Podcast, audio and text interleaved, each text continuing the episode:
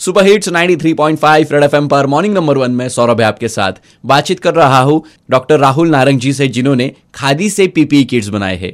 तो सर ये PP kits कैसे बनाए थे? उसके बारे में कुछ बताइए ना। एक ये पीपी सिंगल यूज़ वाले हैं सारे।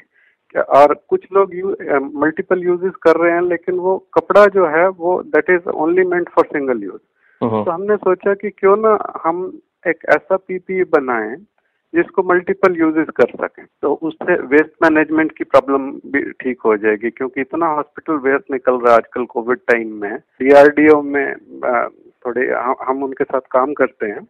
कुछ चीज़ों पे तो आ, हमने उनसे बात करी और उन्होंने बोला कि वो लोग एक कपड़ा टेस्ट कर रहे हैं जो दो कंपनीज़ के पास मिलता है। यहाँ पे हमने जब कपड़ा आ गया तो फिर हमने उसको डिफरेंट डिसइनफेक्टेंट्स में डाल के देखा और हर डिसइनफेक्टेंट में 20-20 बार डाल के देखा कि वो कितना खराब होता है। अल्टीमेटली हमें ये पता चला कि हाइपोक्लोराइड जो रूटीनली आजकल यूज़ हो रहा है या अल्कोहल या एच टू ओ टू उससे ये कपड़ा खराब नहीं हो रहा। तो हमने फिर इसको ऑटोक्लेव करके देखा। ऑटोक्लेविंग से भी खराब नहीं हो रहा। तो वो एक चीज़ तसल्ली हो गई कि ये जो कपड़ा है ये बेसिकली पॉलिएस्टर है कोटेड विद पॉलीयूरेथेन तो फिर हमने उसका गाउन सिला। हमारे हॉस्पिटल में एक काकू है उन्होंने वो सिल दिए जैसे वो सर्जरी ओटी के गाउन सिलती हैं। और ये काफ़ी हल्का था।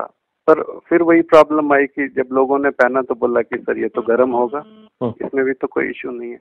तो फिर हमने सोचा कि क्यों ना हम खादी की को ही यूज़ करें। और खादी की आपको याद होगा, कुछ लोग गांधी जी के टाइम पे अभी भी बंडी पहनते हैं, हमारे आश्रम में मिलती है। उसमें एक बड़ी सी पॉकेट होती है आगे में। तो हमने उसको थोड़ा सा मॉडिफाई कर दिया और उसमें छह पॉकेट्स लगा दी, चार आगे और दो पीछे। और उन पॉकेट्स के अंदर में हमने फेस चेंजिंग मटेरियल जैसे जेल पैक्स होते हैं ना रेफ्रिजरेटर में रखते हैं कुछ लोग। तो वो जेल पैक्स उसमें डाल दिए।